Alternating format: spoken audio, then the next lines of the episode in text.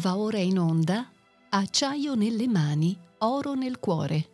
Un ritratto di Sergei Rachmaninov nel 150 anniversario della nascita. A cura di Francesco Di Laghi. Quarta trasmissione. Una nuova primavera.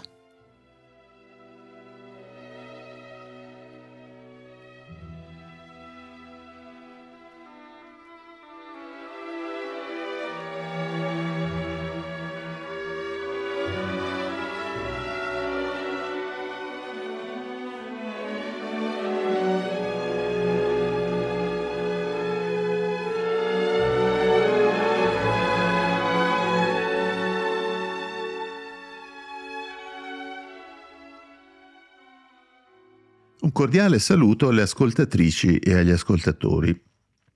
Nella puntata precedente abbiamo cercato di delineare quello che fu il periodo forse più, più difficile della vita di Rachmaninoff, e cioè quello successivo al clamoroso insuccesso della sua prima sinfonia. Un periodo che fu superato per fortuna sua, per fortuna anche nostra, allo scoccare del nostro del nuovo secolo, come provano due composizioni emblematiche, quali la suite eh, per due pianoforti opera 17 e soprattutto il celebre eh, secondo concerto per pianoforte. Composizioni con le quali abbiamo concluso la puntata precedente, che segnano l'inizio eh, di una nuova stagione creativa ed esistenziale anche. Si apre insomma una nuova fase di grande attività su vari fronti, come compositore e come esecutore, e di rinnovata vitalità creativa. In questa quarta puntata cercheremo dunque di seguire questi anni, grosso modo dall'inizio del 1902 alla fine del 1906, anni che eh, si aprono sul sul piano della vita personale con il matrimonio nell'aprile del 1902 con Natalia Satina. Natalia era sua cugina prima, eh, figlia di quegli zii che avevano avuto un ruolo, abbiamo visto, un ruolo essenziale nel sostenere il musicista negli anni della prima gioventù. Infatti, ospite della famiglia Satin, Sergei aveva vissuto momenti sereni nella tenuta di campagna a Ivanovka. Natalia, eccellente pianista anche lei, sarebbe stata la compagna discreta ma sempre ben presente per tutta la vita. Sul fronte dell'attività di compositore, eh, attività che è quella che, che adesso di più ci interessa, questi cinque anni vedono la nascita di alcuni lavori decisamente significativi, e cioè in ordine cronologico la sonata per violoncello e pianoforte opera 19, la cantata per baritono e orchestra opera 20 che eh, reca il titolo quanto mai significativo di Primavera, una raccolta di 12 melodie opera 21 e due importanti lavori per pianoforti che che aprono la stagione delle, possiamo dire, delle opere della maturità relativamente al pianoforte, e cioè le variazioni su un tema di Chopin, opera 22, e i dieci preludi, opera 23. Questa mole di lavoro non indifferente si svolge in realtà nell'arco di soli due anni ai quali segue un periodo eh, di un altro paio d'anni in cui invece l'attività compositiva rallenta sensibilmente per far posto all'incarico, un incarico assai impegnativo, di eh, direttore d'orchestra presso il massimo teatro d'opera di Mosca, cioè il Bolshoi. Ma sulla scia di questo impegno come direttore d'opera, e non solo di opera, nasceranno tra il 1904 e il 6 dopo Aleco, eh, del quale si è detto e anche ascoltato in una puntata precedente, nasceranno gli altri suoi due lavori teatrali portati a compimento a fronte di vari altri progetti, invece progetti teatrali che per motivi diversi non, non, sono andati a buon fine. Questo a testimonianza di quanto il teatro in tutte le sue eh, declinazioni, davvero a 360 gradi, fosse ben presente nella vita e nella poetica del musicista. Ma andiamo con ordine e partiamo quindi eh, dall'inizio. La sonata per violoncello e pianoforte opera 19, accanto al trio elegiaco, è la composizione cameristica eh, senz'altro eh, più importante di Rachmaninoff.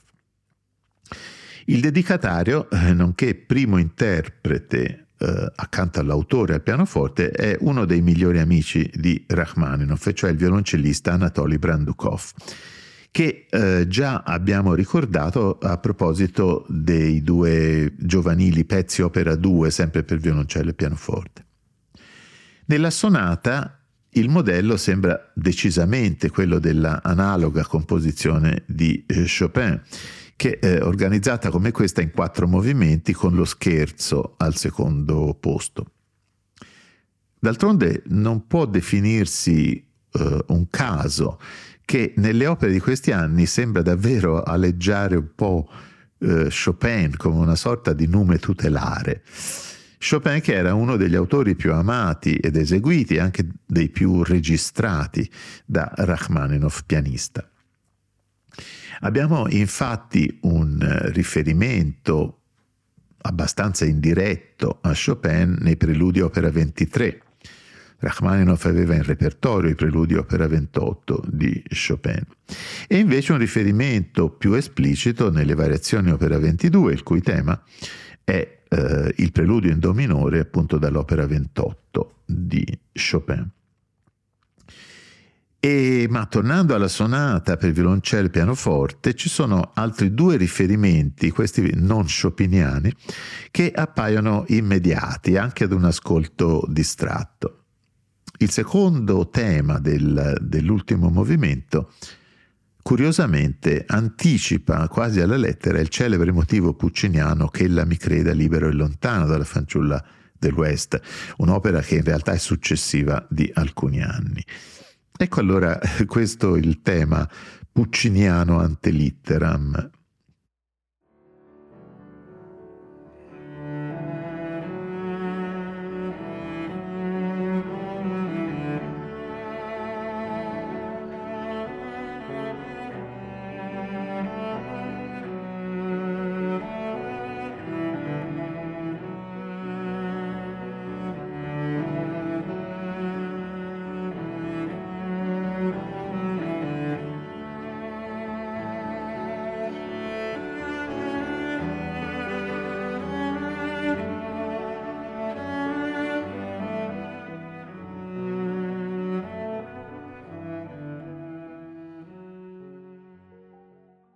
L'altro riferimento è invece eh, schumanniano e riguarda un, eh, un, motivo molto ritmico, molto incisivo che troviamo in Kreisleriana, per esattezza il quinto brano, Sehr Lebhaft.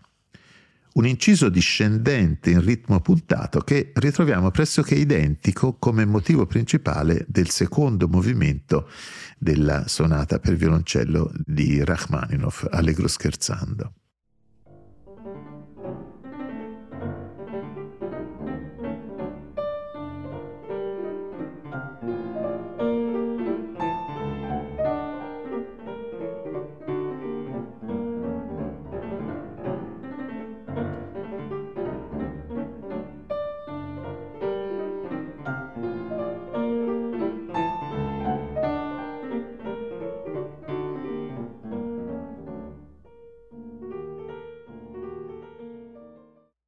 Ed ecco dunque, eh, dopo questo frammento schumanniano, il secondo movimento della sonata per violoncello e pianoforte di eh, Rachmaninoff che dopo questo motivo iniziale, questo motivo ritmico, in ritmo puntato, non manca di mettere in campo, eh, quindi con un effetto di netto contrasto, una linea melodica più ampia, più distesa, oltre al tema della sezione centrale che davvero reca con tutta evidenza la più tipica cifra melodica di Rachmaninoff.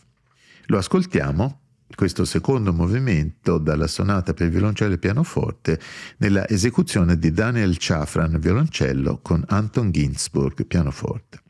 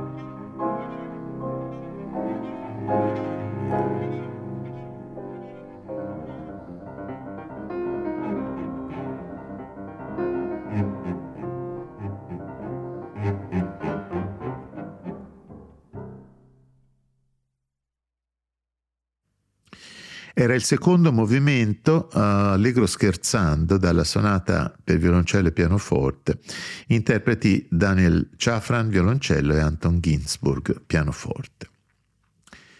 Lavoro emblematico di questo momento, cioè eh, dell'uscita dal tunnel della depressione verso una visione più aperta, più serena della natura e della vita, è la raccolta delle 12 melodie opera 21. Il brano che apre la serie, intitolato uh, Fato, è in realtà una sorta di ampio recitativo dai toni cupi e pessimistici, aperto e concluso dal celeberrimo inciso beethoveniano delle quattro note che apre la quinta sinfonia, quello per intendersi del destino che bussa alla porta. E infatti si tratta di una pagina questa composta precedentemente, e cioè ancora nel momento di questa crisi esistenziale. Ma in seguito l'atmosfera della raccolta decisamente si rischiara e si apre a momenti di lirismo sereno, luminoso. E tre di questi brani, il terzo, il quarto e il quinto dei, dei 12 opera 21, sono splendide, altrettante splendide miniature e anche tra i più eseguiti forse tra quelli dell'autore. Ecco allora Crepuscolo, su testo di Jean-Marie Guyot, adattato in russo, che riflette l'emozione di un cielo stellato. Quindi il quarto brano, Esse risposero, ancora su un adattamento in russo di una poesia di Victor Hugo, dalla melodia ampia e incalzante, e il quinto, Il Illà, su una poesia originale di Ekaterina Beketova, un brano intriso di una, di una delicata atmosfera simbolista. Le ascoltiamo in successione dal eh, soprano Asmik Grigorian con Lucas Geniuses al pianoforte.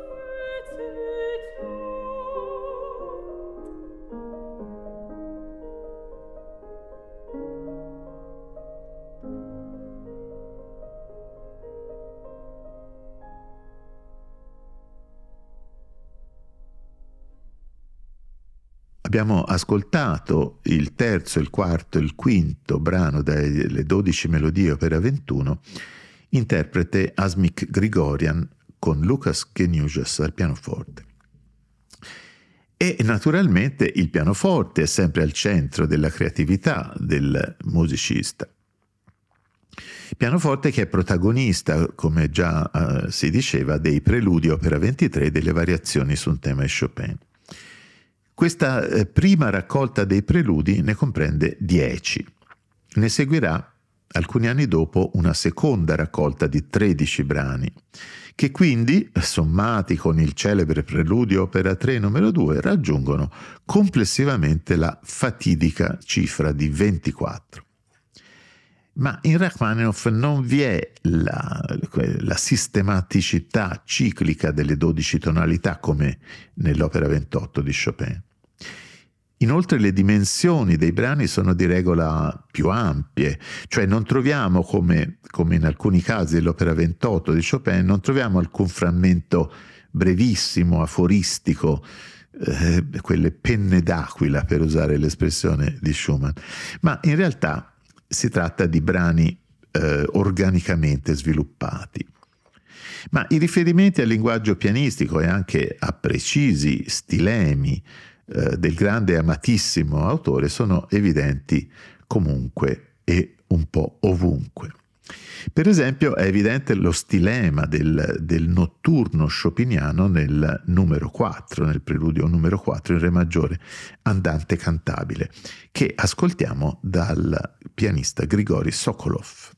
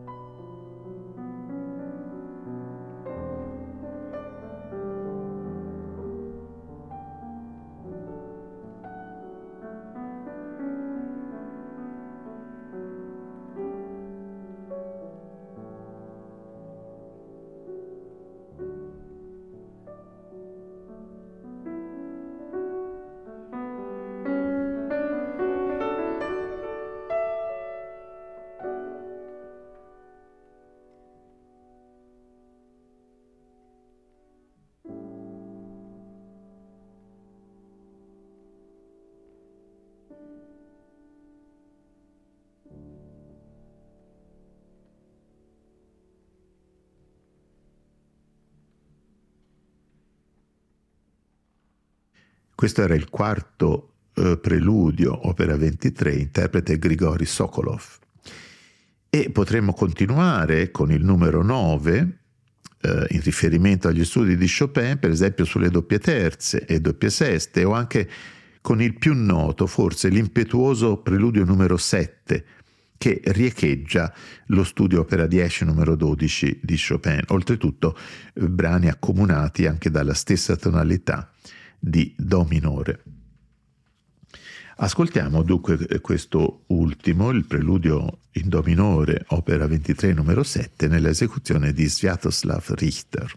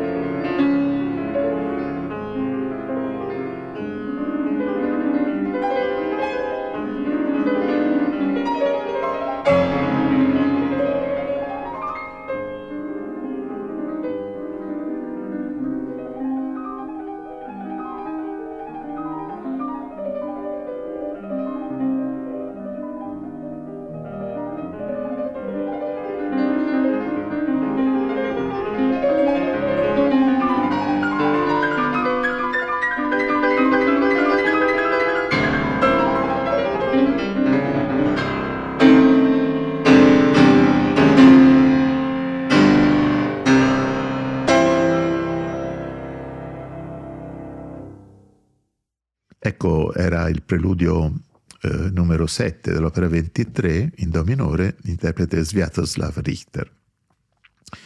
E questi preludi in realtà Rachmaninoff non li eseguiva eh, né quelli di Chopin e tantomeno i suoi, non li eseguiva come raccolte complete, ma sempre eh, in modo antologico. E non deve sorprendere che anche un ciclo di variazioni, come le sue variazioni sul tema di Chopin, non venivano quasi mai da lui eseguite per intero, ma in modo appunto antologico e percependo di volta in volta quale poteva essere l'attenzione e quindi il tipo di, di ricettività del pubblico che gli stava davanti. D'altronde lo stesso autore eh, riteneva che le sue composizioni di più ampio respiro, come appunto le variazioni e le sonate, in realtà risultassero troppo lunghe all'ascolto del pubblico dei concerti. Ascolteremo dunque anche noi queste variazioni non integralmente, e cioè dopo il tema che è il preludio, abbiamo detto, eh, il numero 20 dell'opera 28 di Chopin, l'ascolteremo fino alla decima variazione, la quale pone un momento conclusivo eh, prima di passare con le successive variazioni alla tonalità relativa maggiore di Mi bemolle. Questa prima serie di variazioni non prevede alcuna interruzione tra l'una e l'altra, è un po' come nel modello delle variazioni in Do minore di Beethoven, eh, un'opera che Rachmaninoff ben conosceva che, e che eseguiva, eh, prendendosi anche in quel caso le sue libertà eh, rispetto al numero e alla successione delle variazioni originali. È interessante anche che le prime tre di questo ciclo di Rachmaninoff riprendono un po' lo schema delle prime tre beethoveniane. con una linea affidata nella prima variazione alla mano destra, nella seconda alla mano sinistra e eh, nella terza alle due mani insieme. Ecco allora dalle variazioni opera 22 il tema e le prime 10 nella esecuzione del pianista François-Joël Thiollier.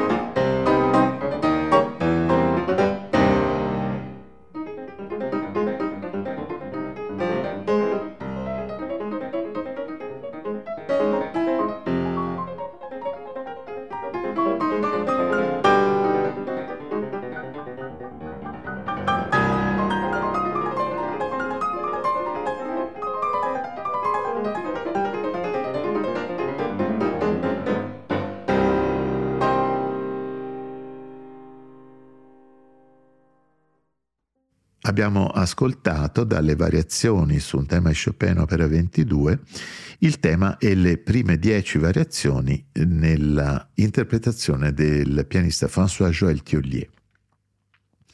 Gli ultimi due anni del periodo eh, del quale ci occupiamo vedono la produzione di Rachmaninoff diradarsi sensibilmente, ma in realtà perché? Perché eh, non ne ha il tempo materiale, in quanto eh, dopo lunghe esitazioni e laboriose contrattazioni, Rachmaninoff accetta la proposta eh, prestigiosa e anche economicamente lusinghiera di assumere la direzione del maggiore teatro d'opera russo, cioè il Bolshoi di Mosca.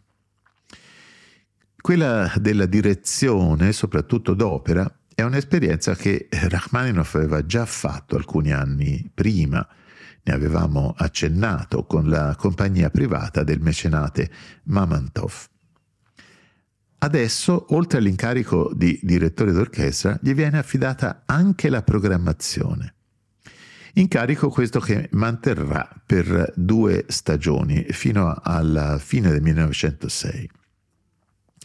Dominano in questa sua programmazione gli autori russi e troviamo Una vita per lo zar di Glinka, Rusalka di Dargomitsky, Boris di Mussorgsky, Pan Vojevoda di Rimsky-Korsakov. Ecco, questi sono solo alcuni titoli accanto a eh, composizioni eh, dell'amatissimo Tchaikovsky che davvero domina un po' la programmazione e non solo la programmazione teatrale ma anche nel repertorio sinfonico.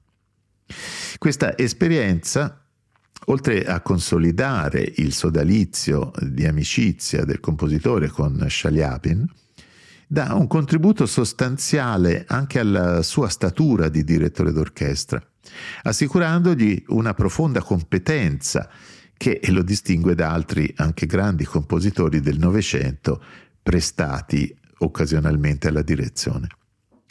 E a proposito di questa uh, esperienza di direttore così intensa, va ricordata anche una curiosità, e cioè una innovazione che a noi oggi sembra ovvia, ma che all'epoca non mancò invece di sorprendere.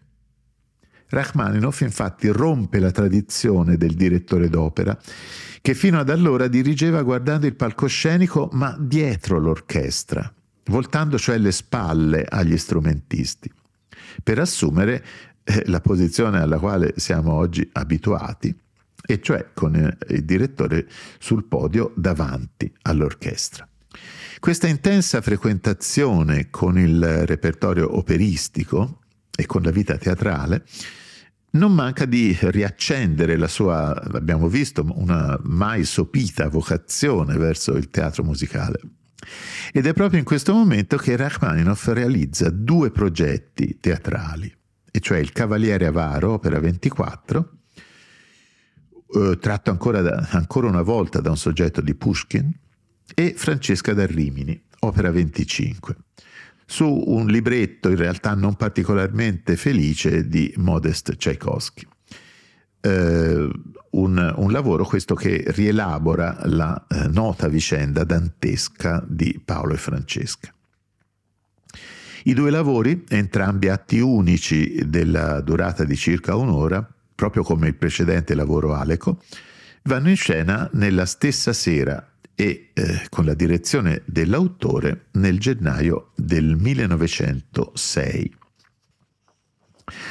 I nostri limiti di tempo, eh, lo sappiamo, impongono una scelta fra i due lavori e opterei per il Cavaliere Avaro, che anche alla prima esecuzione, fra l'altro, riscosse un miglior successo. L'opera è per molti aspetti eh, singolare, per la vicenda in primo luogo, per la struttura senza numeri chiusi come era ancora invece in Aleco, ma in, in realtà tutta durchkomponiert e anche, anche con impiego di leitmotiv. E singolare è anche perché i personaggi sono tutti maschili e sono il giovane cavaliere Albert, tenore, il quale si lamenta dell'avarizia del padre che lo costringe ad una vita non adeguata alle sue aspirazioni. Il barone, cioè il cavaliere del titolo, che è basso baritono, che è appunto il padre avaro al, al, quale è affidato anche un grande monologo centrale, è chiaramente il protagonista, e, e, e, questo ruolo era destinato a Shaliapin, che invece per vari motivi non lo cantò mai. Altro personaggio è l'usuraio ebreo, di nuovo un tenore, che non vuole più prestare denaro a Albert. E infine, infine il, il, il duca, che è un baritono, eh, che è il personaggio che cerca di trovare diciamo, un accordo fra i due, fra padre e figlio. La fine è terribile e grottesca, perché il, il barone ha un, un alterco violento col figlio, dopo il quale viene colpito da un malore mortale e muore difendendo ancora con le ultime forze, difendendo lo scrigno del suo denaro. E è proprio questo finale, quindi, che propongo ora all'ascolto, in conclusione di questa puntata, con i tre personaggi principali in scena. All'inizio il duca e il barone, quindi anche Albert.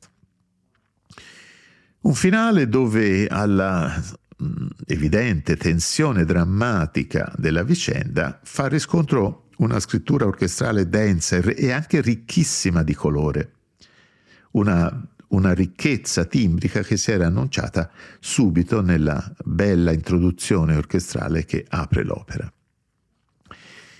Ecco allora la scena terza, la conclusione, dal Cavaliere Avaro, opera 24, interpreti Sergei Aksashkin nel ruolo del barone, Vladimir Chernov nel ruolo del duca e Sergei Larin nel ruolo di Albert. Il direttore d'orchestra è Neme Jervi con la Göteborg Symphoniker.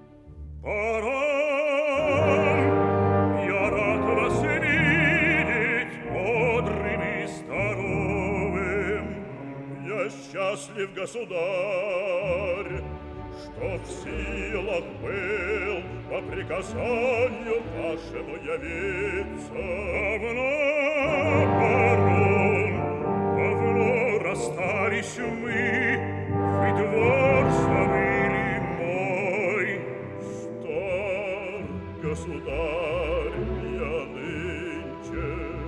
При дворе, что делать мне, вы молоды, Блюды, турниры, праздники, а я на них уж не гожусь.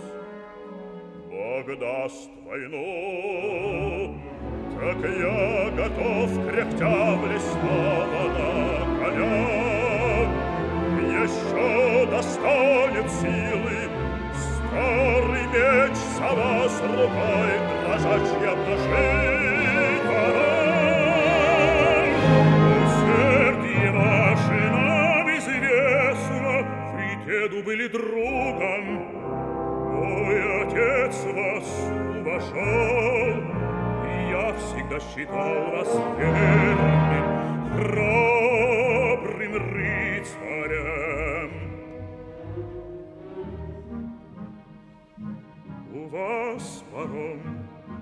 есть дети, сын один, зачем его я при себе не вижу.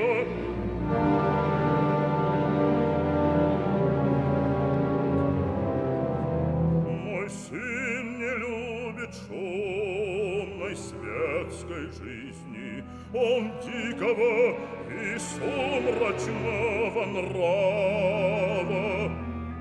В труд самка по лесам он вечно бродит, как молодой олень.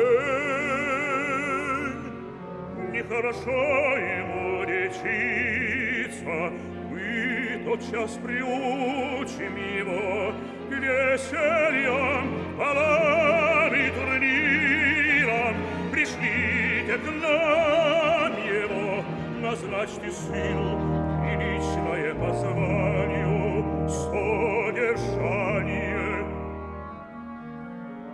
Вы хмуритесь, устали вы с дороги, быть может. Государь, я не устал, но вы меня смутили перед вами, я б не хотел сознаться, но меня вы вынуждаете сказать о сыне то, что желал от вас бы утаить. Он, государь, к несчастью, недостоин ни милости, ни вашего внимания. Он молодость свою проводит в буйстве, в пороках низких, а потому, барон, что он один, пришлите к нам его, он позабудет привычки зарожденные в души. Простите мне, но право, государь, я согласиться не могу на это. Но почему ж? Увольте старика. Я требую, откройте мне причину отказа вашего.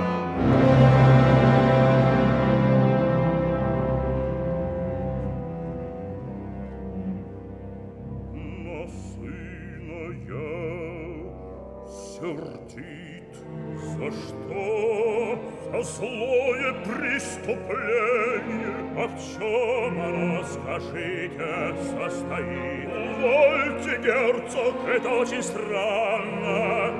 Или вам стыдно за него? Да, стыдно. Но что же сделал он?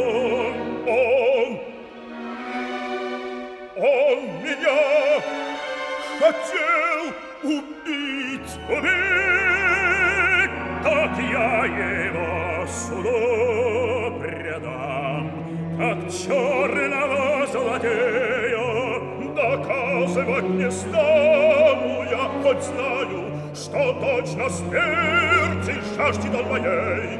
Хоть знаю то, что покушался он меня обокрасть.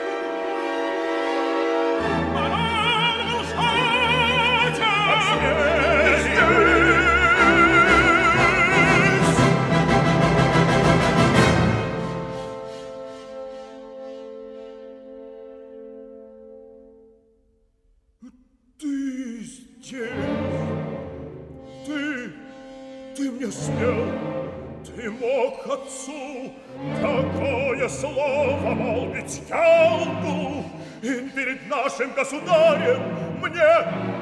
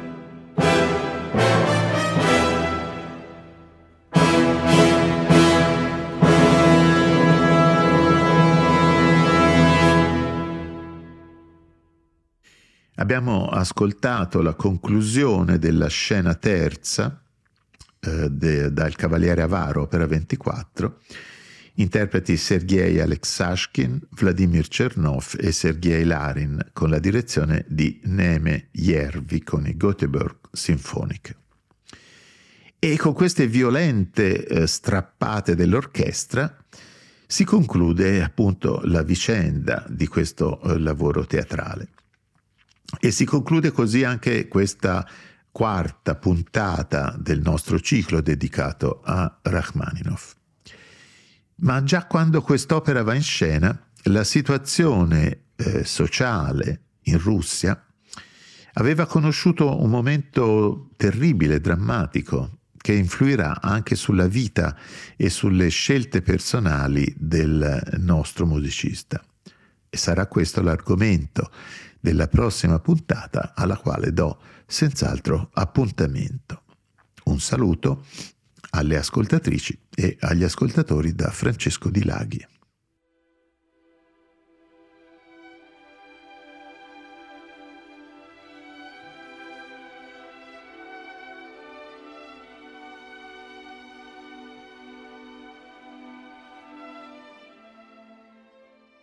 Abbiamo trasmesso Acciaio nelle mani, oro nel cuore, un ritratto di Sergei Rachmaninov nel 150 anniversario della nascita, a cura di Francesco Di Laghi. Quarta trasmissione. Una nuova primavera.